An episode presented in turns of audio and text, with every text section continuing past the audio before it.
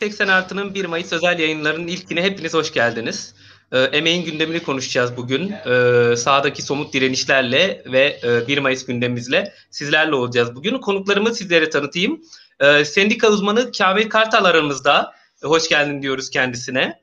E, D, DGD senden Murat Bostancı bizlerle ve PTT senden Halit Büyük bizlerle. Kendileriyle bugün e, 1 Mayıs özel programımızda emeğin gündemini konuşacağız. Hoş geldiniz değerli konuklarımız deyip yavaştan Hoş başlıyorum. ee, Kamil Kartal'la başlayalım. Ee, Kamil Bey size sizden öncelikle bir genel bir değerlendirme rica edeyim. Geçen Mayıs'tan bu 1 Mayıs'a pandeminin de, pandeminin de etkisiyle çok atipik bir dönem geçirdik. Hiç alışkın olmadığımız bir dönem geçirdik. Bu e, emek hareketleri, sendikal hareketler içinde böyleydi. Nasıl geçirdik bu bir yılı? Nasıl değerlendirirsiniz diye başlayalım. Ee, ben teşekkür ediyorum öncelikle. İyi yayınlar diliyorum. Arkadaşları da selamlıyorum. Ee, geçmiş bir maçlarında emekçilerin kutluyorum. Ee, özellikle de bir fikri takip içerisinde Taksim'i ve alanları zorlayan bütün arkadaşlara da e, bir emekçi olarak, e, bir işçi sınıfının neferi olarak onlara da teşekkür ediyorum. şimdi pandemi koşullarında bu ikinci e, 1 Mayıs'ımız. E, ikinci 1 Mayıs'a giderken de e, ortaya çıkmış olan tabloya yönelik emek hareketinin de aslında e, son bir yıl içerisinde sermayenin girişimlerine karşı, sermayenin yaklaşım tarzına karşı, sermayenin uygulamalarına karşı ama aynı zamanda da sermaye destek çıkan devletin uygulamalarına karşı emek hareketinin büyük büyük konfederasyonları ya da büyük büyük sendikalarının ne yaptıklarını, ne yapabildiklerini daha doğrusu görme fırsatımız oldu bir taraftan. Diğer taraftan da sermayenin her koşulda ama her koşulda üretim ilişkilerini nasıl gündeme getirebileceğini ve siyasi iktidarları bulundukları ülkelerde nasıl arkasına alarak e, bunu bir rant ilişkisine yeniden sermaye birikimine katkı sağlayacak bir yaklaşım tarzına dönüştürdüklerine e, tanık olduk.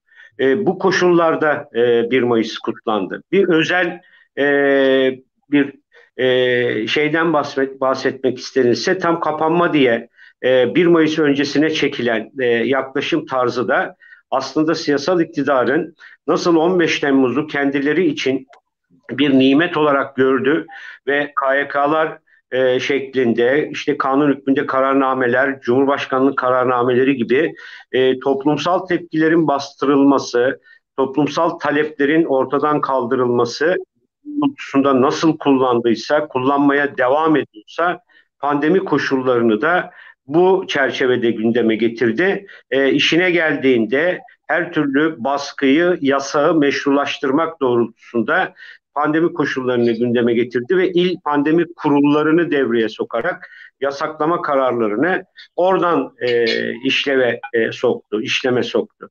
Doğal olarak buna karşı e, konfederasyonların bazıları başta disk olmak üzere ortaya çıkmış olan bu tabloya karşı bir takım mücadele programları açıklamalarına rağmen bu mücadele programlarında maalesef e, pratik olarak hayata e, geçire, geçiremediler. Ama öbür taraftan e, bir başka şey daha gerçekleşti bu pandemi koşullarında. O da sermayenin e, geçmiş e, uygulamalar çerçeve yani üretim ilişkilerinin yönetilmesi doğrultusunda, üretim ilişkilerinin yeniden kurgulanması doğrultusunda da e, ortaya çıkmış olan yaklaşım tarzlarının aslında kendilerinin de yeni yaklaşım tarzlarını ortaya çıkartmalarına zorunlu kıldı. Ve bir başka önemli bir gerçeği de suratımıza çarptı pandemi koşulları. Aslında bir gerçekle birlikte suratımıza e, çarptı. E, emek e, çok daha fazla görünür hale gelmesine rağmen emeğin örgütsüzlüğü nedeniyle pandemi koşullarında sermayenin her türlü olumsuz yaklaşım tarzına karşı bir direnç oluşturulamadı. Sadece bazı yerlerde kısmi kendiliğindenci ama kısmi de özellikle bağımsız sendikalar e, üzerinden sendikalaşma süreçleri ve kod 29 diye adlandırılan nalet uygulamalara karşı çeşitli direnç noktaları oluşturuldu. Bu direnç noktaları hani tabiri caizse kısmi çoban ateşleri e, yakıldı. İşte madenciler aslında başlamıştı bu sürece. E, arkasından işte DG'de sen e, Migros grevi geldi. PTT sen geldi. E, tek gıda işin başlattığı eylemler gündeme geldi. Birleşik Metal işin başlattığı grevler, eylemler gündeme geldi. Bunlar e, parça parça e, maalesef e, hala e, bir kısmı mevcudiyetini sürdürüyor ama şimdi tam kapanma nedeniyle de e, bir şey, geriye çekilme e, söz konusu oldu. E, kısaca böyle değerlendirebiliriz 2011 1 Mayıs'ını. Çok teşekkür ederiz. Ben buradan Halit Başkan'a geçeyim. Bu 1 Mayıs'a gelirken, geçen 1 Mayıs'tan bu 1 Mayıs'a PTT emekçileri de sendikal haklarının gaspı da başta olmak üzere pek çok pratikle karşı karşıya kaldılar iktidar eliyle uygulanan. Bu pandemi süreci sizler ve sizin mücadeleniz için nasıl geçti Halit Başkanım? Merhabalar. Ee, öncelikle e, geçmiş 1 Mayıs'ımızı kutluyorum bütün işçilerin. E, alanlara çıkan e, işçi dostlarımızı da e, kutluyorum. Tebrik ediyorum onları da. Sesimize ses oldular. Yani pandemi döneminde e, çok zor şartlarda e, örgütlenmeye çalıştık ama e, dediğiniz gibi iktidarın e, şirketleri tarafından diyeyim artık yani ihale eden e, AK Parti'nin şirketleri ya önümüzü çok tıkadılar. E, ee, 110 gün fiili olarak e, direndik. E, zaten Ramazan'a girdi. Pandemi yasakları e, girdi. Yani 110 gün boyunca e, o kadar çok mücadele verdik ki yani sesimizin duyulması mümkün değil. E, tüm Türkiye duydu sesimizi aslında ama hep e, sağır dilsiz oynadılar. E, özellikle PTT Genel Müdürlüğü olsun, bakanlıklar olsun. E, şu an e, halen e, yürümekte olan soruşturmalar var Çalışma Bakanlığı tarafından. Onların sonucunu da bekliyoruz. Ee, yani işveren e, anayasayı çiğnedi, hukuku çiğnediler. Yani yasak her şey bize yasak oldu. E, patronlara her şey serbest. E, şimdi bize e, kabahatler kanunundan dolayı cezalar da geldi e, yakın bir dönemde. Bana ve arkadaşlarımıza pankart astığımızdan dolayı. Yani PTT'nin demir parmaklıklarına pankart astık. 66 gün boyunca astık. Hiçbir şekilde e, ceza verilmedi. Ankara'ya gittik. PTT Genel Müdürlüğü'nün önüne bir e, eylem yaptık. Gözaltına alındık. Ondan sonra İzmir'e döndüğümüzde pankart asmamız yasaklandı. PTT'nin talimatıyla, e, valiyle yazılan bir e, yazışmayla 66. günden sonra bizlere ceza yazılacağı söylendi. Yani biz de söyledik 66 gündür neden yazılmadı madem yasak varsa yasak var. Hani ben bu kurumdan işten atıldıysam benim demokratik hakkımı kullanacağım. Bu bu kuruma sesimi duyuracağım. Ya onu da engellediler. Ee, iki tane bana ceza geldi. 427 artı 1000 TL. Örgütleme, örgütleme uzmanımıza 30 bine yakın bir ceza geldi. Diğer arkadaşlarımıza yine 1000, 1500. Şimdi bu cezalara itiraz itirazda bulunduk. Ee, onların mahkemesi olacak işte. Bakalım hani e, davalar açtık e, İzmir Konak Kaymakamlığı'na. Emniyet yazdı. Konak Kaymakamlığı da onaylamış zaten. Hani biz e, belki yazmazlar dedik ama yani demir parmaklıklarda öyle bir şey ki biz Türk Ceza Kanunu'nun 118. maddesinin e, çiğnendiğini yazıyor. Pankartta Türk Ceza Kanunu 118. maddesini yazmışız. Buna ceza yazılıyor. PTT'nin demir parmaklıklarında taksicinin levhası var. Ee, orada adliye yakın olduğu için arzuhalcilerin e, masaları, sandalyeleri PTT'nin demir parmaklıklarına zincirlenmiş bir şekilde duruyor. Ya onlara hiçbir şekilde ceza yaptırımı yapılmadı. Yani işverenin petrol tankerini e, binanın önüne koydular. 6 bin litrelik e, petrol tankeri insanların iş güvenliğini tehlikeye sokacak bir şekilde. Onlara ceza yazılmadı. Yani biz hep şikayette bulunduk. E, tankerin oradan kaldırılması gibisinden falan. Yani e, bizim içeri, içeri girmemiz engellendi. E, içeride üyelerimiz var. Üyelerimize e, görüşmemiz engellendi. PTT Baş Müdürleri tarafından, PTT Genel Müdürlüğü'nün talimatıyla. Yani çok sıkıntılar yaşadık. Şu an hukuki süreçlerimiz de devam ediyor. Yetki sürecimizi de zaten ilk derece mahkemesine kazanmıştık. İstinaf mahkemesini de kazandık. Şimdi yargıtay sürecini bekliyoruz. Evet. Yani mücadele devam ediyor ee, ama e, çok zor şartlarda geçiyor. Arkadaşlarımızı e, örgütleyemiyoruz. İşveren sürekli e, tehdit ediyor. Hani e, yanımıza gelmeye korkuyorlar. Sizler işte süreriz. Başka bir birime göndeririz. Kod 29'da işler atarız. Zaten evet. biz sendikayı e, çok emek verdik. e, kurarken Türkiye genelinde çok bir e, geniş bir ağa sahip olduk. PTTSM ve PTT Karagösen 2019 Nisan ve Mayıs aylarında kurulduk. Yani o dönemlerde biz e, 2019'da kurulduğumuzda 2020 yılına e, 1 Mayıs'a hedef koymuştuk. O günü hiç unutmuyorum mesela. 2021 Mayıs'ta dedik 1000 üye yapacağız dedik. Ve tam 2020 Mayıs'ın 2021 Mayıs İşçi Bayramı'nda 1001 üye yaptık. hani o hedefi de yakaladık. E, çok güzel oldu. E, sonra işte e, patronların şeyle işte biz e, şu an 4200 üyesi olan bir işçi sendikasıyız. E, üç büyük konfederasyondan da fazla üyemiz bulunmakta. Evet. Fakat Ege bölgesinde bir e, kıyım yaşadık resmen. E, Kamil abiyle Murat Başkan da bilir zaten. Yani e, patron e, alenen e, işçileri tehdit ettiler. Odalara çağırdılar. Bu PTT senden istifa edeceksin. Sarı sendika ÖSBLŞ'e üye olacaksın. Yani e, bu süreçte e, işçi arkadaşlarımız aslında e, bayağı bir hak kazandı bizim sayemizde. Aslında bunun bilincine varmaları gerekiyor. İşveren işçi yanında tutmak için e, sevgililer gününde para yatırdı, kadınlar gününde para yatırdı. Şimdi ne bileyim hani böyle özel günlerde hep böyle e, kutlama mesajları göndermeye başladı. Şimdi mesela 1 Mayıs'ta e, şey göndermiş. İşçi bayramında işçilere mesaj göndermiş. SMS göndermiş. Yani ben e, kınadım yani resmen. Sen e, iki ay önce işçiyi tehdit et. PTT senden istifa edeceksin diye örgütlenmesini kır. Evet. Ondan sonra işçiye 1 Mayıs mesajı gönder. Hani bu evet. bu kadar bir hani yüzsüzlük yani yok yok yani hani bu bu kadar pişkinlik ben e, düşünmüyordum ama adamlar çok pişkin bir şekilde yani iktidarı arkalarına almışlar. E, istedikleri bir şekilde at oynatıyorlar. Yani e, bırakın sadece PTT'nin taşeron işçisini kurumu resmen e, PTT'nin ihale aldığı şirketler yönetiyor. Yani İzmir'in e, PTT baş müdürünü, PTT genel müdürlüğünü resmen şirketler yönetiyor. Öyle bir hale geldik ki yani PTT genel müdürünün hiçbir sözü yok. Sözü geçmiyor. Düşünün PTT'de yasalar çiğnendi. E, sendikal faaliyet engellendi. Bu raporlarla e, açıklandı. Hatta kendi kurum kendi raporlarında bile raporu bizim lehimize çıkarttı ama lehimize çıkarttığında sonradan duyduk ki pişman olmuş. Hani biraz e, şeylerine geldi galiba. Yoksa e, çıkartmayacaklarmış galiba.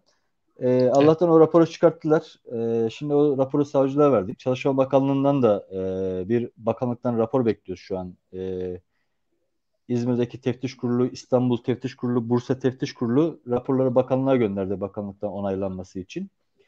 Bakanlıktan geldiğinde de yine e, raporlarımızı sunacağız mahkemelere, işte savcılığa yaptığımız suç duyurularına falan. Ama işçi arkadaşlarımızda e, çok bir korku var. Hani bu korkuyu da işveren verdi. E, pandemi koşullarında e, işte işsizlik, e, biliyorsunuz kod 29 zaten e, bir bela oldu. İşçinin evet, başına. biraz sonra detaylı konuşacağız. Yani bu e, kod 29'u tehdit etmek. Mesela biz sözleşmemiz yenilenmedi İzmir'de. Dört arkadaşımız, dört yöneticimizin. İstanbul'daki arkadaşlarımızın e, ücretsiz izin ve kod 29'a maruz kaldılar. Yani e, çok e, sıkıntılar yaşıyoruz bu örgütlenme konusunda. Özellikle pandemi sürecinde e, kurumlara gidemiyoruz. Yasak var, şu var, bu var. E, şu an e, insanları evlere tıkadılar. E, bütün fabrikalar çalışıyor. Ya böyle bir şey yok. E, mesela benim eşim de çalışıyor şu an. Çalışıyor. Biz evdeyiz. E, işçi zaten e, fabrikada virüs kaptıktan sonra zaten eve getiriyor. Hani e, bunun bir aslında önlem değil bu zaten. Evet. Hani bunlar hep aslında bizim burada da sendikal örgütlememizin önüne geçildi e, pandemi döneminde. Yani e, zor şartlar yaşıyoruz. Hani önceki dönemlere göre tabii e, yani 1 Mayıs'ta alanlara çıkan arkadaşlarımız oldu. Yani e, öyle bir genelge yayınlamışlar ki kolluk kuvvetlerine görüntü almaları engellen, engellensin diye.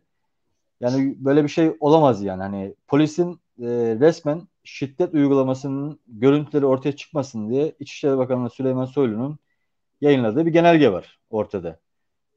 Yani e, polise de öyle bir özgüven gelmiş ki hani bu genelge elimizde genelge var deyip resmen e, daha bir saldırgan tavır e, sergiledi. Ben buradan e, zaten Murat Başkanım da zaten e, alanlardaydı o gün. Yani takip evet. ettik Twitter'dan e, biz çıkamadık alana. Yani polis de özgüven çok yükselmiş bu genelgeden dolayı. Aşırı derecede bir şiddet uyguluyorlar. yani bunun yapılmaması lazım. E, kimsenin e, demokratik hakkının aranmasının önüne geçilmemesi lazım. Yani böyle bir e, işçi sınıfına karşı bu şiddetin yapılmaması lazım. Hani biz ben buradan e, bunu da kınıyorum. Hani e, özellikle engellenme, e, görüntü alınması yani polisin bu şekilde şiddet uygulamasını da doğru bulmuyorum. Hani bunlar hep iktidarın şeyi. Hani artık işçi sınıfını böyle bir hale getirmişler ki iyice böyle korkak, e, pasif hale getirmişler. Yani işçi o kadar çok korkuyor ki yani biz bu konuda örgütlenme e, konusunda mesela işçi arkadaşlarımıza söylüyoruz mesela işte 1 Mayıs'ta alanlara çıkalım işte yasaklara çıkalım. E, arkadaşlar diyor ki ya diyor bize diyor ceza yazarlar. İşte para cezası çok caydırıcı oluyor değil mi? Yani sonuçta ya çok caydırıcı. Ben diyor yani çok bir caydırıcılığı var. Ee, ya biz yedik mesela para cezası yedik ama itirazda bulunduk. Ha, ya diyor itiraz süresi var bunun sonuçta mahkemesi var. İtirazda bulunuruz. Ya diyor ben ev geçindiriyorum diyor. Zaten pandemi diyor. E bu ceza bana gelirse zaten diyor nasıl ödeyeceğim diyor. Hani evet. e, bir şekilde işçiyi korkutmuşlar hani. E, insanlara bütün herkesi korkuttular. E, Aynen. Biz de tam, tam oraya gelecektik e, Halit Başkanım. Bir sonraki sorumda yavaştan o kısma da değiniriz uygun görürseniz. Sesim geliyor mu? Heh. Çok geliyor. teşekkür ederim yanıtlarınız için. Ee, Murat Başkanım size de benzeri bir soru yönelteyim. Ee, siz de bu bir yılı mücadeleyle geçirdiniz. 1 Mayıs'ta da meydanlardaydınız. Biz dışarıdan gözlemleyip izlediğimiz kadarıyla e, Migros dayanışmasını, Migros emekçilerinin direnişini, e, Migros'un köleciliğini izliyoruz, takip ediyoruz ama sürecin başında e, temellerine çok az kişi hakim. E, bu direnişin nasıl başladığını, nasıl ilerlediğini, e, emekçilerin nasıl bir dayanışma ortaya koyduğunu sizden bir genel olarak dinleyelim. Bu şekilde başlayalım diye düşünüyorum. Ee, tabii ki öncelikle e, Migros direnişi, Migros depo direnişi nasıl başladı? Aslında geçen yılın e, Kasım ayı sonu itibariyle aralığın başı, ortası ve sonunda e, birçok işçi arkadaşımız ücretsizine gönderildi. E, biz de Ataşehir Migros'a gittik. E, işte basın açıklaması yaptık. Görüşme talebinde bulunduk. Ama bütün bunlardan sonuç çıkmayınca biz 5 e, Ocak 2021 tarihi itibariyle e, Migros'tan ücretsizine, Migros depodan Şekerpınar depodan ücretsizine gönderilen işçi arkadaşlarla birlikte karar alarak e, direnişe geçtik. Yani direnişe geçtikten sonra tabii ki direnişimizin 17. gününde müfettiş geldi. Doğrudan Çalışma Bakanlığı'na e, bir dilekçe sunmuştuk. E, 10 gün boyunca denetleme yaptılar ama bu denetlemenin sonucu hala bize gelmiş değil.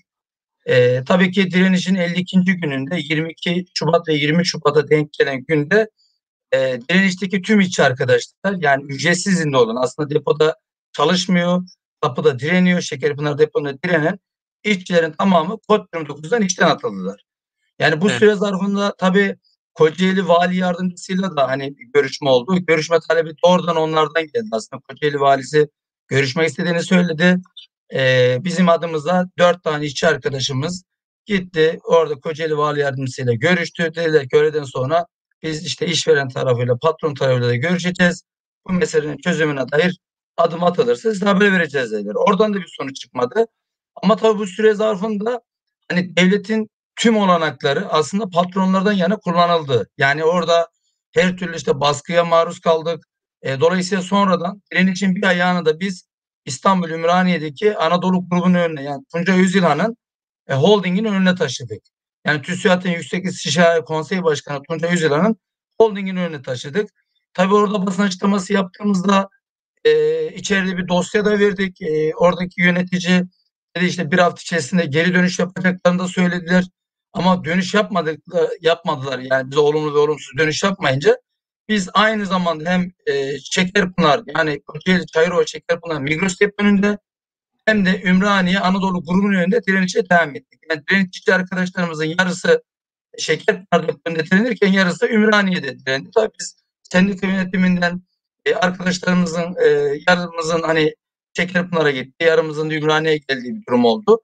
Tabii bu durumda e, aynı gün e, deponun da işçi arkadaşlarımız orada polisin saldırısına maruz kalarak gözaltına alındılar. Özellikle hani e, polis aracının içerisinde şiddete, işkenceye maruz kaldılar. Aynı gün biz Anadolu grubunun önünde e, özel güvenliğin saldırısına maruz kaldık. E, peşinden biz de gözaltına alındık. Tutuklu karakoluna götürüldük. E sonrasında biz Tunca Özilan'ın evinin hani nerede olduğunu araştırdık ve Tunca Özilan'ın o kutsal evinin e, aslında e, Beykoz Çubuklu Mahallesi'nde olduğunu öğrendik. Yani neden kutsal diyorum? Çünkü ilk gittiğimiz gün zaten oradaki güvenlik özel güvenlik de provokasyon yapmaya çalıştı. Aslında emniyet polis de provokasyon yapmaya çalıştı. Ama biz ilk gün gittik orada eylemimizi, direnişimizi yaptık. Ve ikinci gün gittiğimizde jet hızıyla hani yememişler, içmemişler e, devletin İstanbul Valiliğine bağlı Beykoz Kaymakamı e, Tunca Özilhan'ın oturduğu Beykoz Çubuklu Mahallesi'ne 15 gün boyunca gösteri, yürüyüş, basın açıklaması yasağı getirmiş. Ve biz oraya gittiğimizde oradaki emniyet yetkilileri bunu bize tebliğ etmeye çalıştılar. Dedik ki biz böyle bir şey kabul etmiyoruz.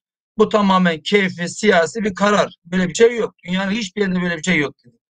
Ve biz buraya gelmemizin amacı oradaki insanları rahatsız etmek falan değil. Oradan Tuncay Yüzyılan'la görüşmek. Ve orada e, emniyetin hani e, özellikle şeyi hani bahanesi şuydu. Ya burada işte devlet büyükleri var. işte onlar da rahatsız oluyor. Biz dedik ki devlet büyükleri varsa devlet büyüklüğünü zaten oradaki şey Tunca Yüzyılan'a diyecek kardeşim bak sana kapının işçiler gelmiş bağırıyor. Kod 29'dan işten atılmışlar. Tek kuruş tazminat almamışlar. Bu işçilerin meselesini çöz diyecek. Ve biz toplamda 6 defa gittiğimiz Beykoz ilçe e, Beykoz e, Tunca Yüzyılan'ın Çubuklu'daki evinin 6 defa gittik. 5 defa gözaltına alındık. Bu süre zarfında oradaki emniyetle Tunca Yüzyılan'ın danışmanı müdürleriyle de aradı konuştu falan. Hiçbirinde bir çözüm bulunamadı. Ve en son gittiğimizde bir gün önce 15 günlük e, oradaki eylem yasağı bittiği için tekrar e, Beykoz Kaymakamı ikinci bir 15 gün eylem yasağı kararı almıştı. Ama biz dedik ki bu kararı tanımıyoruz. Biz sendik olarak direnici Migros depoçileri böyle bir kararı tanımıyoruz. Çünkü bu karar gerçekten keyif alınmış bir karar. Böyle bir şey yok dedik. Çünkü bir taraftan Tunca Yüzyılan dediğimiz kişi Anadolu grubunun patronu, Migros'un patronu. Bir taraftan kendini iktidarla TÜSİAD Yüksek İstişare Kurulu'nda işte demokrasi naralar atarak işte iktidara laflar söylüyor ama bir taraftan da iktidarla ittifak halinde. Yani ser, mesele evet. sermaye olunca iktidar sermayeyi kolluyor. Bir taraftan da ana muhalefet partisiyle de hani iyi konumda. Dolayısıyla burada aslında e, meselenin özü şu sermayeye karşı iktidarın muhalefeti gerçek olarak amatsız fakatsız net olarak bir şey söyleyebiliyorsa biz deriz ki ha tamam bu gerçekten işçinin yanında. Öbür türlü yani kaymakam karar çıkarıyor. Yani muhalefet partisinin milletvekili gelmiyor, sormuyor, etmiyor. Yok işte bu meseleye dair kod 29 meselesine dair ki biraz sonra konuşacağız dediniz. Yani evet. E, bütün bu meselelere de aslında sermaye sermayeyi bir taraftan hükümet bir taraftan devlet e, koruyor. Sermayenin yanında yer alıyor çünkü e, 1 Mayıs'ta da işte bir sonuç itibariyle e, yani sendikalara yani işçilere zaten halka yasak getirdikleri gibi sendikalara da bir hani yasak getirdiler. Dedik ki biz bu yasağı tanımıyoruz. Gittik ama oraya e, 1 Mayıs e, Birlik Mücadele Dayanışma Günü'nde Taksim'e gidip utanmadan çelenk bırakanlar, anma yapanlar ve İstanbul'un dört bir yanında dayak yiye yiye gözaltına alınan işçileri görmediler. Yani meselenin özü şu değil. İstin Genel Başkanı Arzu Çerkezoğlu vatan emniyete gelip vatan emniyette orada bir saat durmakla mevzu çözülmez. Yani net bir karar alacaksın. O zaman işçileri ve bu sendikaları, işçileri, sendikaları üye işçileri tabii ki pandemi koşullarında, tabii ki belli bir mesafeyle, tabii ki belli bir sayılı olabilir ama sadece kendisini düşünmeyecek. Orada bağımsız sendikalar var, diğer sendikalar. Bakıyorsun Türk kişi, hak kişi, diski.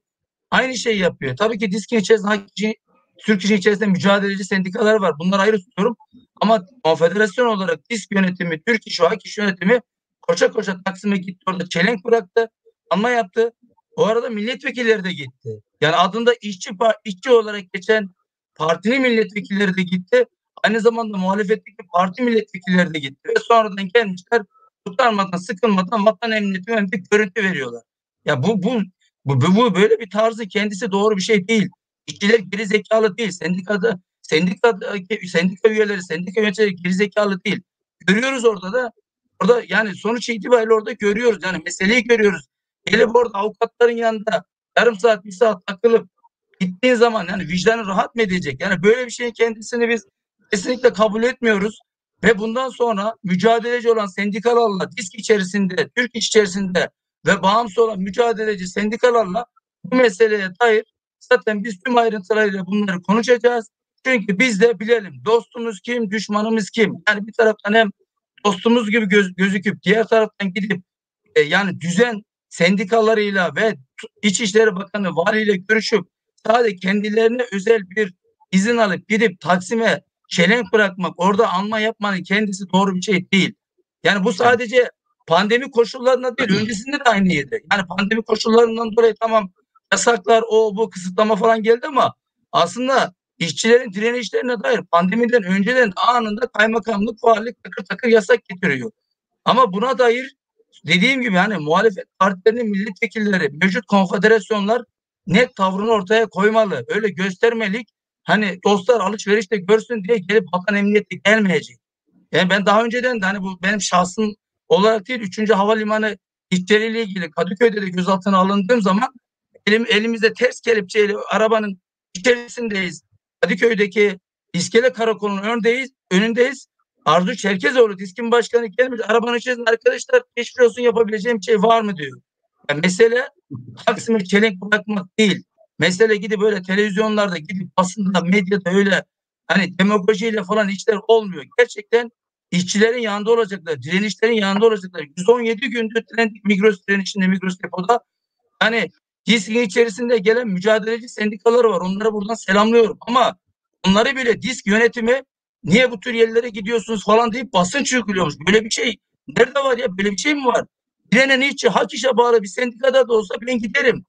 Yani benim sendika, sendika yönetimindeki arkadaşlarımızla, sendikamızla gideriz. Bundan da biz övünürüz. Yani DİSK'in kocaman DİSK'in yönetimi DİSK içerisinde 3 tane 4 tane mücadeleci sendika bizim direniş alanımıza geldi. Migros direnişçi, depo direnişçilerini ziyaret etti diye buraya basınç uyguluyor. Böyle bir şey mi var? Yani bu bu saatten sonra biz artık amansız, fakatsız dostumuzu, düşmanımızı açıklayacağız. Yani öyle bir şey yok. Yani Türk iş, hak işin konumu belli. Onlar diyor biz zaten sermaye ile yan yanayız. Zaten biz e, iktidarla yan yanayız. Onlarla dövüşmeyiz. İşçi meselesinde biz durumumuz belli diyor. Ama TİSK yönetimi net karar verecek. Yani Arzu Çerkezoğlu net karar verecek ve önümüzdeki süreçte maalesef o koltukları milletvek milletvekilliğini ovalamak için o koltuklara gelenlerden de işçi sınıfı, işçiler mutlaka bir gün hesap sormasını bilir. Çok teşekkür ederiz. Vallahi söylenecek ne kaldı ki? Gerçekten e, ısrarla söylediğimiz sesini duyurmaya çalıştığımız bu söylemi yaygınlaştırmak lazım. O koltuklar e, bir gün milletvekili olmak için değil, e, belli konumlar, belli maddi e, çıkarlar elde etmek için değil, emekçiye hizmet etmek, emekçinin örgütlenmesine katkı vermek için var. E, katkı alınacak değil, fedakarlık yapılacak yerler. Bu söylemi yaygınlaştırmayı umarak buradan e, Kamil Kartal'a pas atayım. E, şunu sorayım, e, siz 1 Mayıs forumları düzenlediniz, 1 Mayıs nehir forumları. Mutlaka sendikal mücadelenin yöntemlerini tartıştınız e, bu forumlarda. Siz de her e, röportajınızı ısrarla e, hali hazırdaki sendikal mücadelenin yeterli ve işlevli olmadığını söylüyorsunuz. Hem bu forumda çıkan sonuçlar üzerinden hem de mevcut haldeki sendikal mücadeleler üzerinden nasıl yorumlar yapmak istersiniz? E şimdi e, üç gün süren e, bir nehir forum gerçekleştirdik mukavemet e, dergi üzerinden. E, aşağı yukarı işte 9 oturum yapıldı. 46 çok değerli konuşmacı arkadaşımız e, buna katıldı. E, iki önemli e, ayağı da vardı bunun. Bir fiilen mücadele eden e, arkadaşlarımızın e, katılmalarıydı. Bir kısmı gözaltında olduğu için birkaç arkadaşımız e, maalesef programımıza e, davet edilmesine rağmen katılma imkanı olmadı. Arkasından da biliyorsunuz dört konfederasyon genel başkanının DİSK'in, KESK'in, TUMOB'un ve TTB'nin genel başkanlarının da katıldığı bir e, program gerçekleştirildi benim yönetimimde. E, bunun sonuçlarını değerlendiren bir yazıyı zannediyorum yarın e, kamuoyuyla paylaşacağız bu nehir formunun. Bu nehir formlar devam edecek. Bu nehir formun iki önemli e, ayağı vardı. E, bir ideolojik politik tartışmaların e, yapılması ki çok değerli hocalarımız katıldı biliyorsunuz. Sendikalar konusunda, sınıf mücadeleleri konusunda ve Marksizm e, konusunda oldukça deneyim ve birikime sahip arkadaşlarımız, hocalarımız katıldı bu nehir forma. İkincisi de dediğim gibi bir fiil pratiğin içerisinde olan e, arkadaşlarımız da kendi temel yaşamakta oldukları temel sıkıntıları e, gündeme getirerek Nehir Forum'a katkı e, sağladılar. Şimdi zaten Nehir Forum'da da e, yaptığımız tartışmalardan bir tanesi aslında ya da Nehir Forum'un amacından da e, amaçlarından bir tanesi de aslında e, önümüzdeki döneme ilişkin sınıf hareketinin e, hangi formatlarda yeniden ayağa kalkabileceği e, üzerine yoğunlaştık biz ağırlıkta. E, yine dikkat ederseniz sizin de söylediğiniz gibi biz uzun zamandır e, mevcut sendikal yapıların e, hem nesnellikten kaynaklı hem kendi içsel e, sorunlarından kaynaklı e, çok önemli sıkıntılar içerisinde e, olduklarını, e, bu e, yaşanan sürecin aslında e, bu yapıların çok önemli bir kısmını istisnalar hariç olmak üzere onları ayırarak söylüyorum. E, artık bir sendika işlevini yerine getirmekten ziyade sermayenin ve siyasal iktidarın işçiler üzerindeki bir tahakküm örgütü haline dönüştüğüne e, tanık olduk. Olmaya da devam ediyoruz. Yani öyle sendikalar var ki bunlar Türkiye'nin çok büyük sendikaları kitlesel anlamda falan bakıldığında ama bunlar işçilerin ekonomik, demokratik, sosyal sorunlarını gündeme getiren, onlar için mücadele eden, onlar için kavgaya giren sendikalar olmaktan çıktılar ki eskiden biz bunlara sarı sendika falan diyorduk. Yani hiç olmazsa işçilerin ekonomik bir takım çıkarlarını toplu sözleşme süreçlerinde falan gündeme getiriyorlardı. Kendi koltuklarını sağlama almak doğrultusunda aşağıdan gelişebilecek bir takım tepkileri neutralize edebilmek açısından. Fakat artık sarı sendika sınırlarını da aştılar ve tam bir işçiler üzerinde dediğim gibi sermayenin e, ve siyasal iktidarların e, bir işçiler üzerindeki tahakküm örgütü haline dönüştüler. Bir başka gerçek var nesnel olarak. Yani e, başka e, önemli sorunlarımız var tabii. Bunlardan bir tanesi Türkiye'de şu anda 26 milyonun üzerinde insanın üretim ilişkileri içerisinde olduğunu görüyoruz. Bunlar resmi rakamlar tabii. E, bu e, çalışan kesimin de çok önemli bir kısmın 35 yaş altı e, bir kesim olduğunu, çok gençleştirilmiş bir e, işçi sınıfıyla e, karşı karşıya olduğumuzu tanık e, oluyoruz. Bunların bir buçuk milyonu sendikalı, yaklaşık bir milyon yüz bin civarındaki e, kesime e, toplu sözleşmeli bir düzeneye sahip. E, diğerleri işte ağırlıkla e, sendika üyesi olmakla birlikte e, toplu sözleşme düzeneğinden çok fazla faydalanamıyorlar.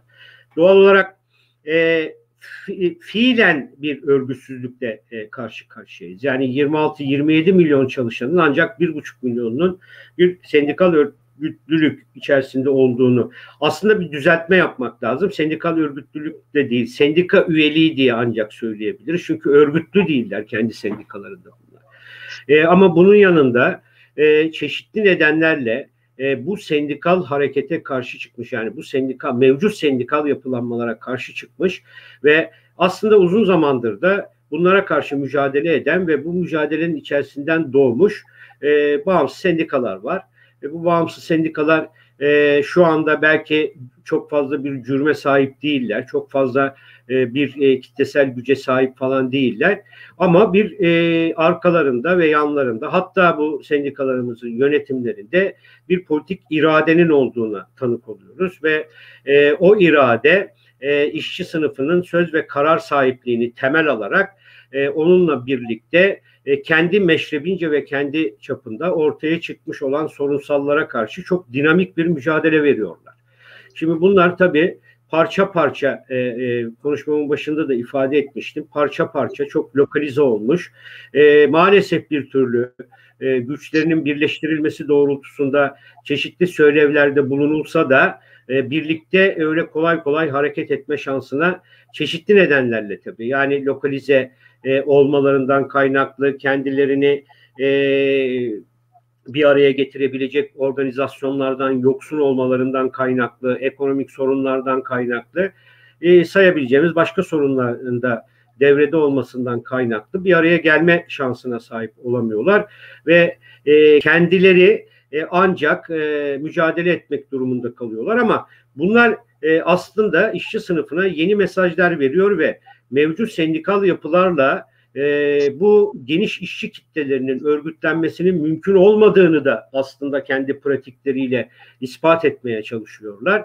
E, doğal olarak ben e, inanıyorum ki önümüzdeki dönem açısından bu yakılan çoban ateşlerinin birleştirilmesini sağlayabilecek bir organizasyonlar gerçekleştirilebilirse ve e, bunların bir araya getirilerek birlikte mücadele edebilecekleri bir pozisyon ortaya çıkartılabilirse mevcut sendikal hareketi zorlayan hatta bunu dağıtan, yekle yesan eden, ortadan kaldıran e, ve onların yerine işçi sınıfının gerçekten iktidarını da hedefleyen e, daha politik örgütlenmelerin e, gündeme gelebileceği yapıları oluşturabilir. E, eğer vaktim varsa bir iki cümle daha söylemek istiyorum. Çok ee, çok mutlu olurum ama size dönüş yapacağım. İsterseniz şimdi isterseniz dönüş yaptığımda söyleyin. Nasıl isterseniz. Tamam dönüş yaptığınızda söyleyeyim. Buyurun. Tamam çok teşekkür ederim. Ee, tekrar Halit Başkan'a döneceğim. Ee, az önce biraz lafını ettik ama bu gerçekten öyle kısa geçilecek bir konu değil. Ee, Kod 29'dan bahsettiniz. Kod 29 nedir bil, bilmeyenler için ve PTT emekçilerine karşı nasıl kullanılmıştır? Sizden dinleyebilir miyiz? Yani Kod 29 e, yani açılımı o kadar bir genişti ki daha e, kısa bir zaman öncesine kadar yani hırsızlık var, taciz var. Yani kara bir leke diyeyim ben bu artık. Yani her e, her şeyi kod 29'da toplamışlar. Hırsızlıktan tutun tacizine tutun işte yani e, işveren birisini çıkartmak istediği zaman mesela özellikle bizim bu sendika üyeliğinde mesela kod 29'dan çıkarttı arkadaşlarımızı. Kod 29'dan çıkarttığın zaman yani bu işin e, bir soruşturması olması lazım. Neden çıkartıyorsun? Yani sadece kod 29'dan değil aslında normal çıkışlarda da bir e, soruşturma geçirmesi gerekiyor ama kod 29'un özellikle bilhassa üzerine düşülmesi gerekiyor. Yani burada e, Çalışma Bakanlığı'nın biz çok eksikliğini görüyoruz. Yani işveren ben kod 29'dan çıkarttım deyip de çıkartmaması lazım işçiyi. Varsa bir suçu yani çıkarsın. Suçu varsa çıkarsın soruşturmasını yapsın. İşçi bir hırsızlık yaptıysa, yüz kızartıcı bir suç işlediyse iş yerinde tamam buna kabulüz. Ama şu anki e, günümüzde görüyoruz mesela pandemide de işten çıkışın yasak olduğu bir dönemde sadece koddan kod 29'dan e, çıkış e, serbest getirdiler. Ama her şeyde işveren kod 29'u kullandı. E, kötüye kullandı. Patronların da zaten bu ekmeğine yağ sürü diyorlar zaten tabiri caizse. Şimdi e, bu çok baskı oldu zaten hani Murat Başkanlar olsun, e, DGDS'en, e, Migros işçileri olsun, Kod 29'da işte ekmekçi yolları yani Türkiye'nin e, birçok yerinde bu Kod 29'da kalan e, maruz kalan işçiler yani PTT'sine dahil bir protesto gerçekleştirdik Kod 29'a karşı. Hatta biz e, 14-15 Nisan günü ben İstanbul'a gelmiştim. E, İstanbul SGK İl Müdürlüğü'nün önünde Kod 29'u protesto ettik. Hani SGK ile bağlantısı var diye. Çünkü e, SMS'i SGK gönderiyor dedik. Kod 29'dan işten çıkarıldınız. Ya da işe girişiniz yapıldı, çıkışınız yapıldı. Ya bu neden diye bunu bir e, protestosunu yaptık. E, SGK İl Müdürlüğü'nün önünde İstanbul'da e, 14 Nisan günü gözaltına alındık. E, zaten o gün Murat Başkanları da alındı zaten. O gün e, Murat Başkan'la da görüştük İstanbul'da, Taksim'de. Yani neymiş? Oradan e, resmi araçlara geçiyormuş. E, yani orada arkadaşlarımız biz zaten e, 8-10 gün durdu İstanbul SGK İl Müdürlüğü'nün önünde ama herhangi bir oturma eylemi yaptılar. Herhangi bir e, yaptırım gelmemişti. E, 14 Nisan günü e, ben İstanbul'a gittiğimde e, oradaki e, güvenlik şubeden komiserin söylediği dedi Beyoğlu Kaymakamlığı'nın dedi bu bölgeye getirdiği dedi bir dedi yasak var dedi. Yani burada dedi eylem yapmanıza izin vermeyeceğiz dedi. Sadece bir dedi 10 dakika basın açıklaması yapıp buradan ayrılın dediler.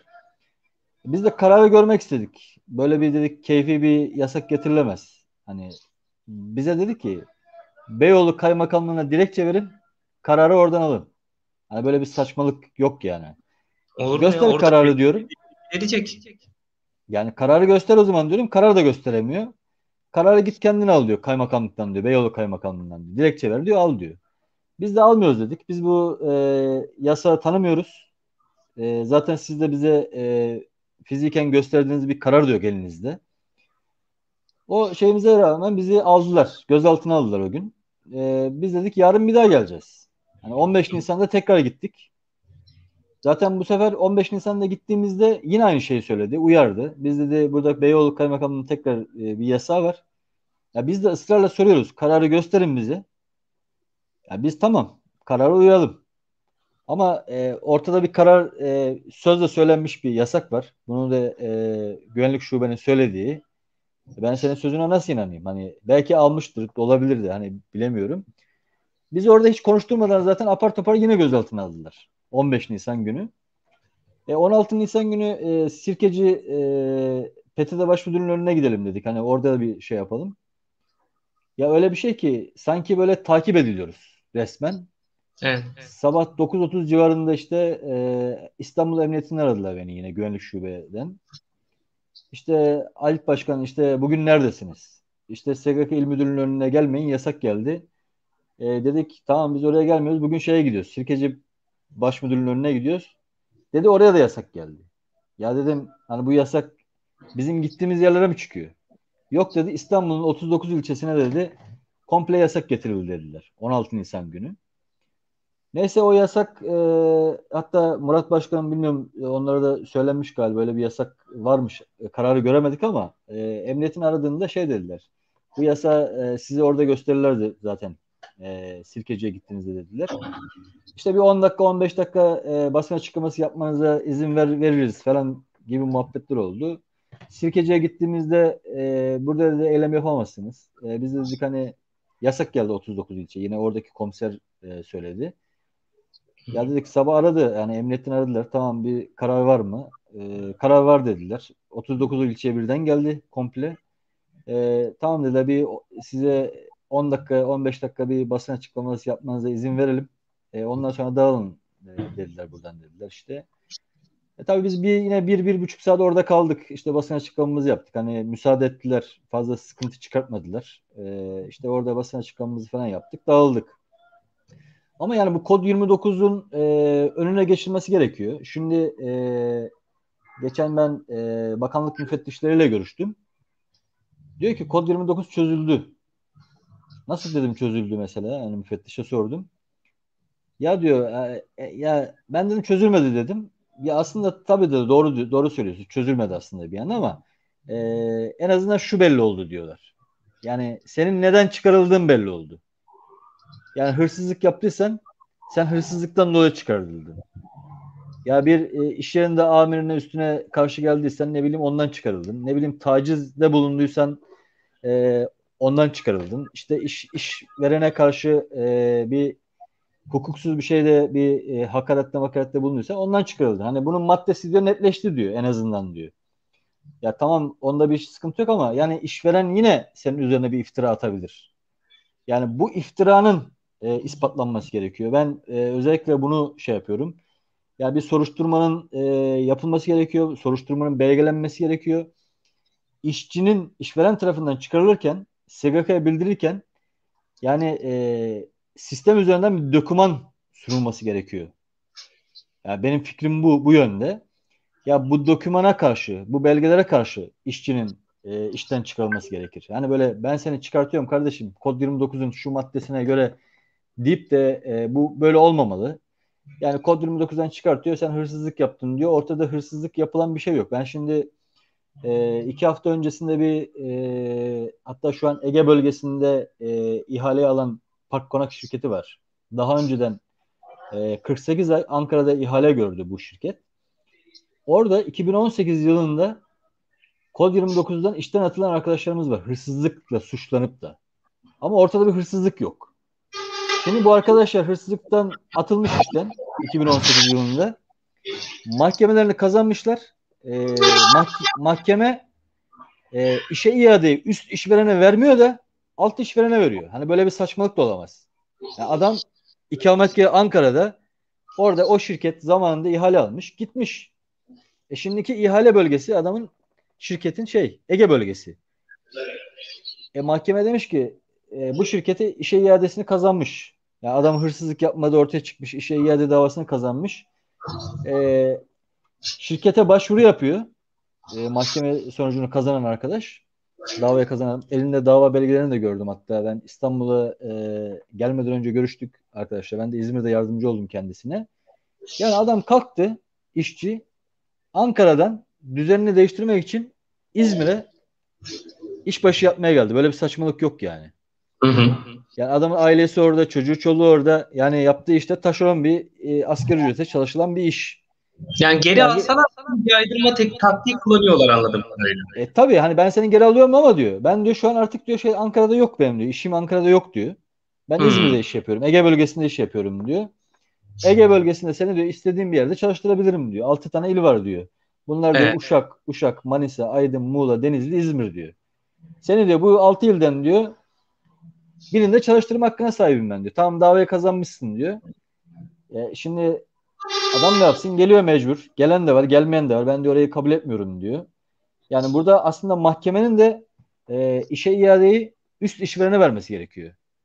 Yani evet. Bu kişi ikametgahı Ankara'daysa Ankara'da o an e, fiilen alt işveren ihalesini hangi şirket aldıysa üst işverene iadesini verip üst işveren de o şekilde bulunduğu ilde işbaşı yaptırması gerekiyor. Mesela şimdi bizim e, Ege bölgesinde de e, şöyle bir durum var. Yani işveren SGK'ları teşvikten yararlanmak için yani ucuz sigorta yaptırmak için oradan da cebine biraz daha e, para indirmek için Uşak'tan yapıyor Ege bölgesindeki bütün işçilerin sigortasını.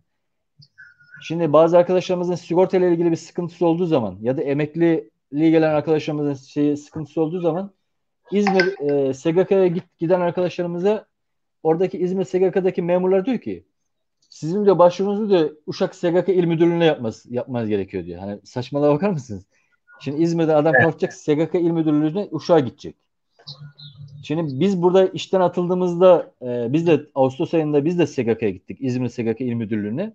Dedik böyle böyle biz işten atıldık. Ya diyor sizin de e, iş yeriniz de şeyde diyor. Uşak'ta diyor oraya müracaat etmeniz gerekiyor diyor. Ya biz buradan diyor müdahale edemeyiz.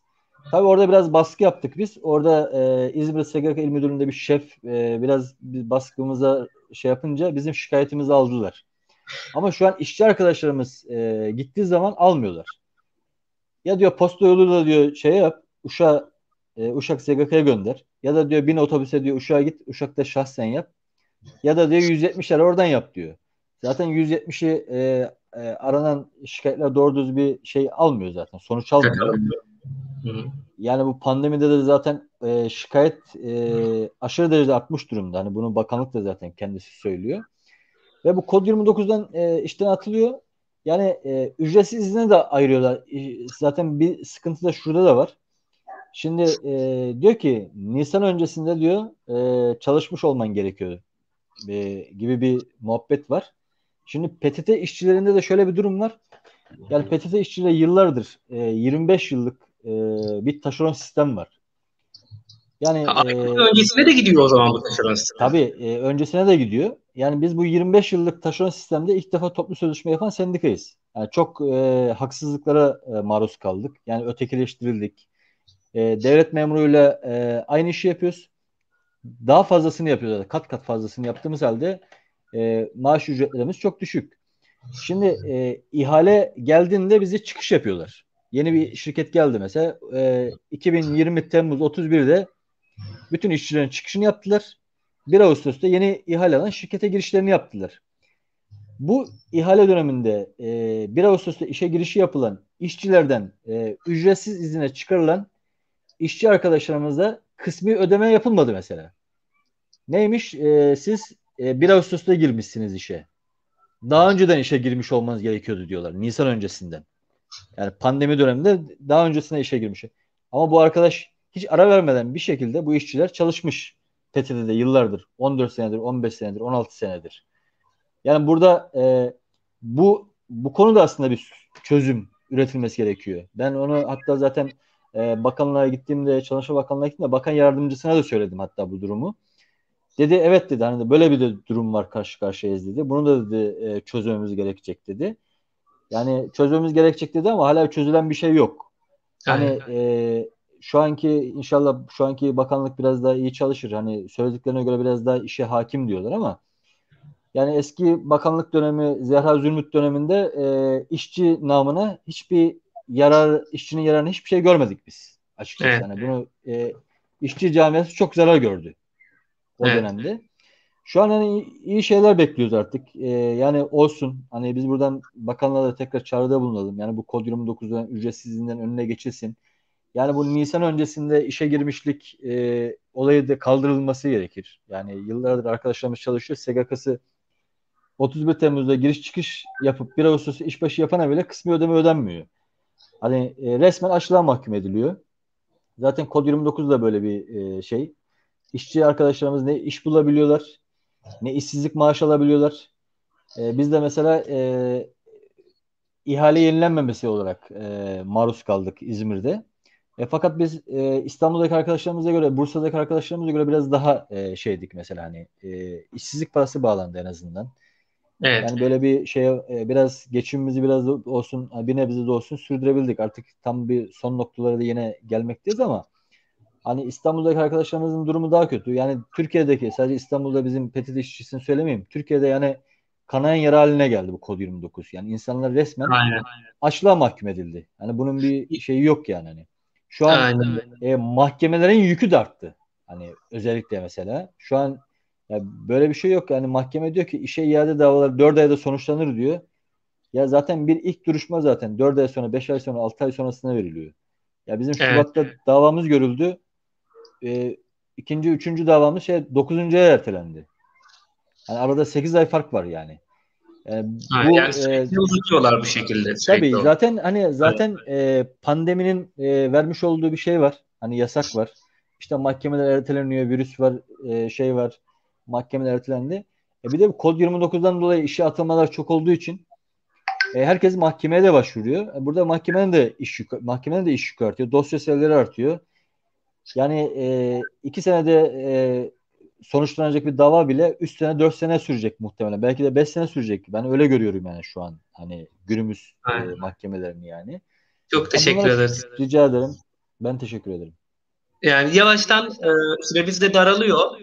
E, ben o zaman az önce e, lafına devam etmek istemişti. Ee, hem yavaştan son sözleri alayım hem de e, Kamil Kartal'ın az önce söylediği e, şeye geleceğim, söylediklerine geleceğim. Ondan önce e, bu Kod 29 meselesini konuştuk. Hem e, Murat Başkan'a Kod 29 ile ilgili söylemek istediklerini sorayım. Hem de e, şimdi siz mücadeleniz boyunca hem e, emekçi arkadaşlarla bir dayanışma gösteriyorsunuz hem de katkı aldığımız ölçüde e, toplumsal muhalefetlere bir dayanışma var.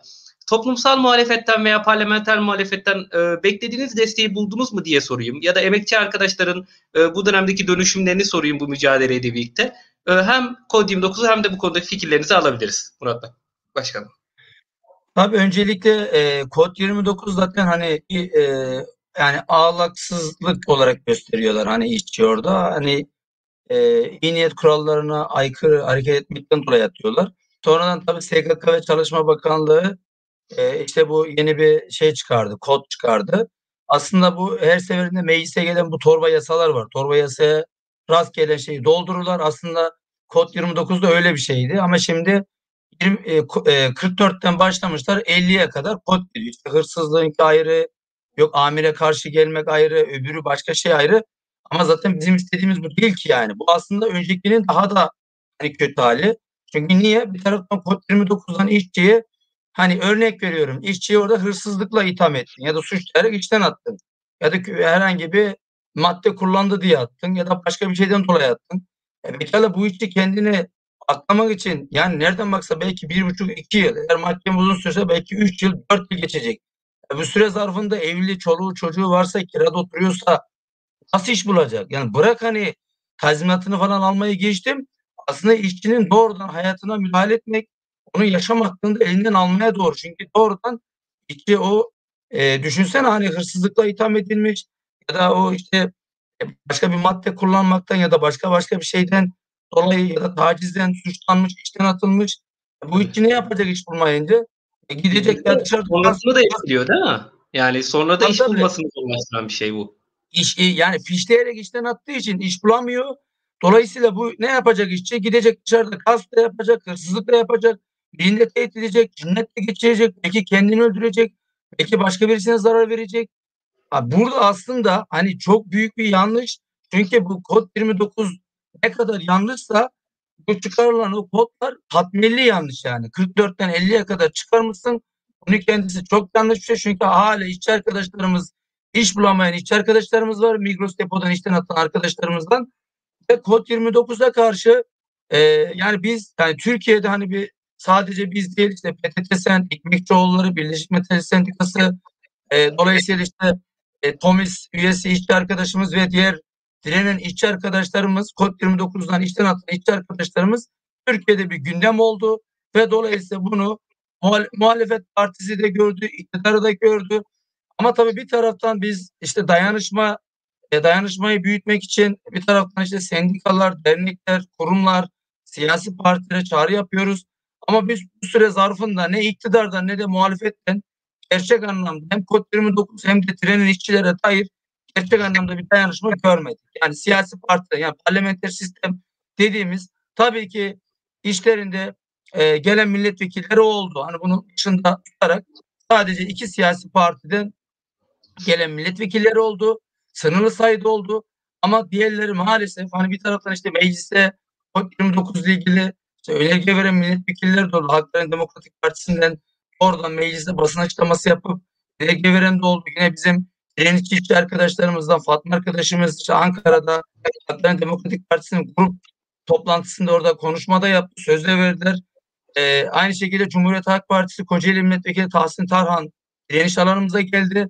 Ama e, sadece Kocaeli'deki direnişin dışında maalesef İstanbul'da Cumhuriyet Halk Partisi'nin ne il başkanlığı ne de milletvekilleri bazında e, bir desteği ne dayanışmasını görmedik. Çünkü Tunca Özyılan'dan kaynaklı olduğunu düşündüğümüz manevralar oldu diye tahmin ediyorum. E, Halkların Demokratik Partisi hem Anadolu grubunun önünde hem e, şeyde e, Şekerpınar depoda işte Musa Piroğlu olsun, Dilşat olsun, Serpil Kemal Bay olsun e, ve e, Ömer Faruk Gergerlioğlu olsun şu anda cezaevinde olan Selam, sayın, selamlıyoruz vekilimizi buradan. Evet, buradan, buradan, buradan selamlıyoruz. Ömer Faruk Gergerlioğlu Kocaeli Şekerpınar Migros depoda e, bizim direnişimizin daha başlangıcında geldi ve bizimle dayanışmada bulundu. Ve dolayısıyla biz parlamenter sistem dediğimiz e, diğer e, partilerin milletvekillerinden herhangi bir dayanışma görmedik. Kod 29'a karşı bu sadece Migros depo işçilerinin meselesi değil. Türkiye'de yüz binlerce, milyonlarca işçiyi ilgilendiren ücretsiz izin ve kod 29 meselesine dair maalesef gereken ilgi alaka parlamenter sistemde mecliste gözükmedi. Hani işte meclis başkanı, cumhurbaşkanı, İçişleri Bakanı, Çalışma Bakanı hani konuştukları zaman hani öyle e, çok güzel konuşuyorlar. Çok güzel hani popülist e, şeylerde bulunuyorlar ama maalesef COP29 işçilere dair bir şey yapmadı ki Sayın Cumhurbaşkanı e, bir taraftan 1 Mayıs Birlik Mücadele Emek Dayanışma Günü'nde e, gidip bir tane fabrikada işçilerle birlikte yemek yiyor ama bir taraftan COP29'a karşı maalesef bir şey yapmadılar yani. Bu iktidar e, sermayenin yanında her zaman yani sadece pandemi sürecinde değil bundan önce de yanında ve ana muhalefet partisi de sermaye karşı net bir tavır koymuyor. Tunca Özyılan'a, TÜSİAD'a, MÜSİAD'a tavır koymuyor yani. Çünkü içinin yanında yer almıyor bunlar.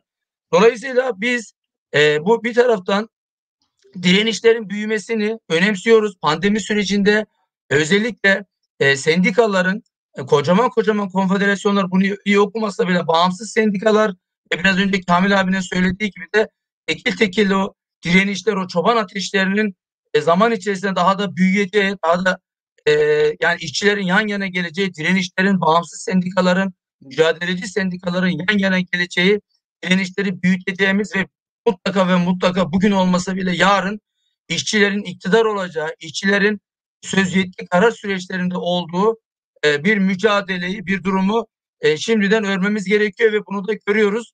E, ama dediğim gibi şu anki tekil direnişler önemli. Biz bağımsız sendika DGDSON olarak sadece Migros depo direnişi değil, Türkiye'nin dört bir yanındaki işçi direnişlerini önemsiyoruz. Onları selamlıyoruz. Nerede bir işçi direnişi varsa o işçi o işçinin hangi sendika üye olduğunun bir önemi yok. Yani hangi konfederasyona üye olduğunun bir önemi yok. Yani bir taraftan solda böyle bir hastalık da var. Bakıyor ve kendine yakın, kendi partisine yakın bir direniş gidiyor. Cümbür cemaat gidiyor. Ona her türlü dayanışmada da bulunuyor. Her türlü reklamını da yapıyor, görselini de yapıyor, yayını da yapıyor. Ama öbür taraftan bakıyorsun başka bir işçi direnişine gitmiyor. Yani burada hangi sendika olursa olsun, isterse Hak İş olsun, Türk İş olsun, TİSK olsun, eğer işçi işten atıldıysa, direnişe geçtiyse bu işçi haklıdır. Bu işçinin yanında yer almamız bizim boynumuzun borcudur ve onun yanında yer almamız gerekiyor. Ne olursa olsun. Yani dayanışmayı da sadece maddi olarak görmenin kendisi de yanlış. Çünkü benim param olmayabilir ama ben gidip o işçinin yanında bir saat ya da akşama kadar o işçinin yanında orada durursam bunun kendisi de dayanışmadır.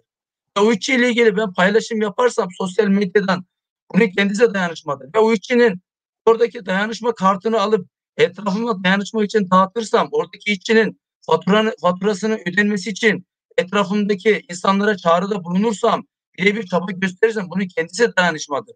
Yani dayanışma sadece maddi olarak gelip orada bir tane dayanışma polisi bırakmak ya da maddi olarak 3 kuruş 5 kuruş bırakmakla olmuyor. Dayanışmanın kendisi farklı farklı anlamlarda oluyor.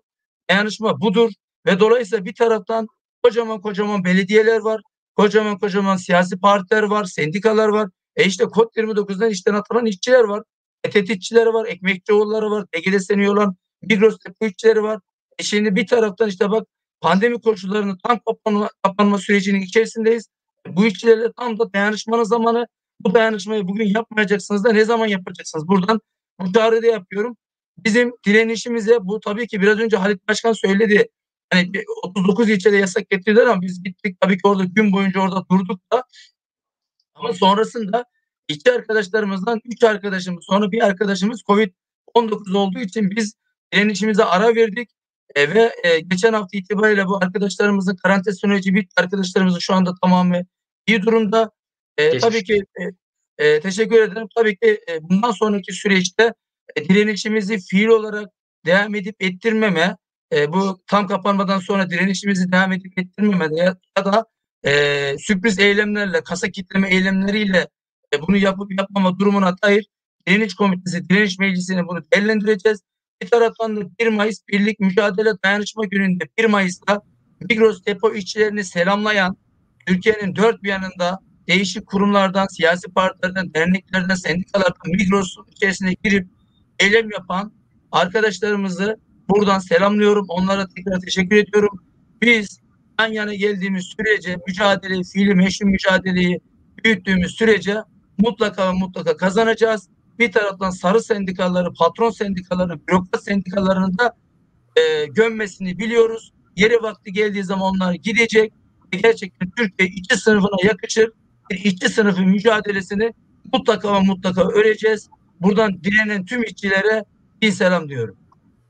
Biz de direnen emekçilere, onlarla dayanışanlara e, selam yolluyoruz, selamlıyoruz. Buradan 1 Mayıs'ta Taksim... Ee, son, son bir şey, son bir şey ekleme, eklemek istiyorum.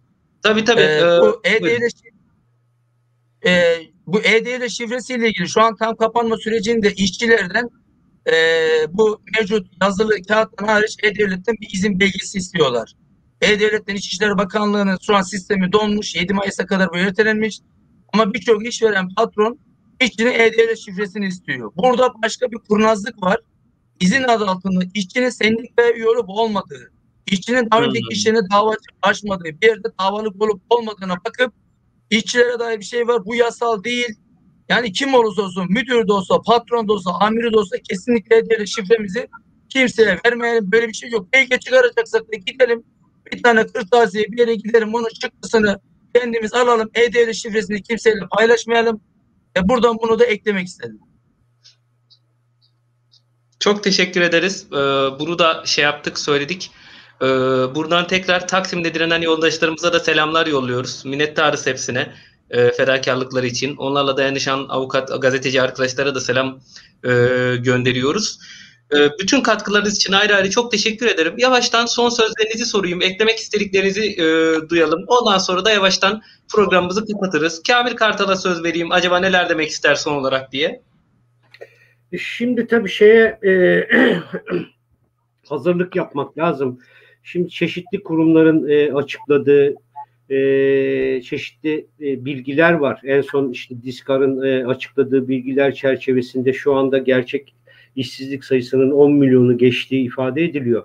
E, şimdi bu kısa çalışma ödeneği ve ücretsiz izin meselesi eninde sonunda önümüzdeki birkaç ay içerisinde sonlandırılacak. Çünkü işsizlik sigorta fonu diye tabir ettiğimiz fonu zaten talan ettiler ve sermayeye peşkeş çektiler. doğal olarak da e, buradan faydalanan insan sayısı işçiler açısından e, gittikçe e, sıkıntılı bir hale gelmeye başladı. O fonda da doğru dürüst e, bir şey kalmayacak önümüzdeki dönem açısından bakıldığında. Çünkü fonun %60'a yakınını sermayeye peşkeş çektiler. %20 civarında bir ödeme yaptılar şu ana kadar e, işçilere. Doğal olarak önümüzdeki birkaç ay içerisinde e, nereden baksan bir 3-5 milyon civarında bir işçi kardeşimizin daha işsizleştirileceği e, görülüyor. E, yaklaşık 14-15 milyona yakın bir işsizler ordusunun e, bu ülkede e, gündeme geleceğine tanık olacağız önümüzdeki dönem.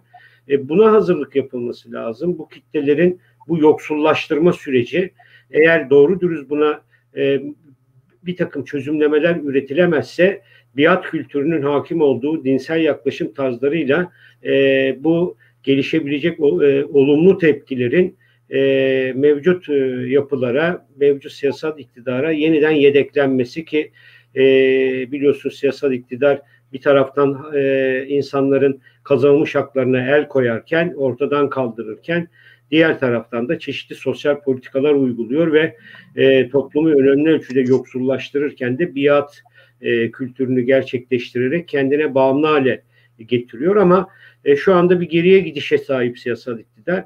Ortaya çıkmış olan bu tabloları Türkiye'deki sosyalistlerin, devrimcilerin, aydınların, demokratların iyi görmesi lazım. Toplumsal muhalefet dinamiklerinin e, bu süreci iyi tahlil etmesi lazım ve buna karşı daha e, dirençli bir mücadele sürecinin organize edilmesi gerekir diye düşünüyorum.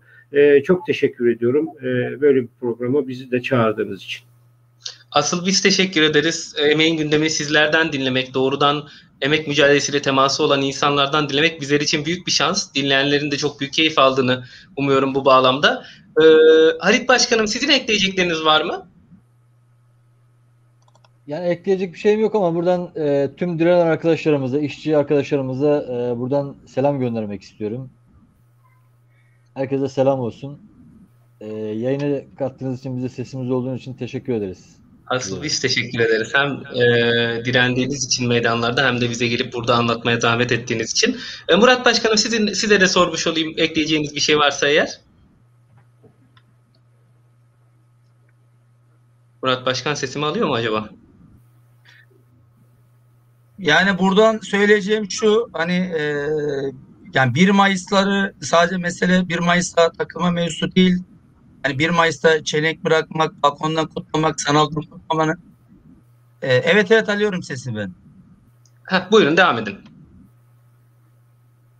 E, yani e, işte 1 Mayıs'ta e, çelenk bırakarak, balkondan kutlayarak, sanal kutlayarak değil, e, gerçekten meydanlara inerek hani kutlamak gerekiyor e, önümüzdeki süreçte e, tabii ki direnişler daha da artacak. E, bir taraftan Kamil abinin söylediği gibi işsizlik oranı daha da e, büyüyecek ve bunu önümüzdeki birkaç ay içerisinde daha fazla hissedeceğiz. Ve dolayısıyla e, örgütlenmekten, fiili meşru mücadeleden, direnişten başka elimizde bir şey yok. E, ve bundan sonraki süreçte direnmeye, mücadele etmeye devam edeceğiz. Bağımsız sendika DGDSN olarak ünvanlarda, tersanelerde, antrepolarda, arkelerde, e, tüm iş yerlerinde iş konumuzda olsun olmasın tüm iş yerlerinde direnen işçilerin e, yanında olacağız. Mutlaka ama mutlaka örgütleneceğiz. E, buradan saygılar, sevgiler. Saygılar, sevgiler bizden. E, kapatırken söylemek lazım. E, hak kazanmak e, masa başında, kulislerde, takım elbiselerle yapılacak iş değil. Hak sokakta kazanılıyor. Direnilerek, mücadele ederek kazanılıyor. Bugün bize e, konuk olan, vaktini ayıran yoldaşlarımızın da anlattığı gibi, onların pratik olarak uyguladığı gibi kazanım elde etmek isteyenin mücadele etmesi gerekiyor. E, biz hem e, mücadele eden, direnen emekçilere ve emek direnişine e, selam yollayalım. E, onlarla dayanışmada olduğumuzu seslenelim. Hem de e, tek düze çıkma yönteminin direnmek olduğunu, bu en azından direnenlere dayanışmak olduğunu e, bir kez daha ifade etmiş olalım. E, 280 artının e, 1 Mayıs özel programlarının ilkine yaptık bugün. E, örgütlenme sendika uzmanı Kamil Kartal bizlerleydi. E, Murat Başkan bizlerleydi ve Halit Başkan bizlerleydi. E, sırasıyla DGD senden ve PTT senden bize katılıp emek gündemini, emek mücadelesini anlattılar. E, hem kendilerine, konuklarımıza hem de dinleyen herkese çok teşekkür ediyor. Programı kapatıyoruz. Bir sonraki programda görüşmek üzere. Hoşçakalın.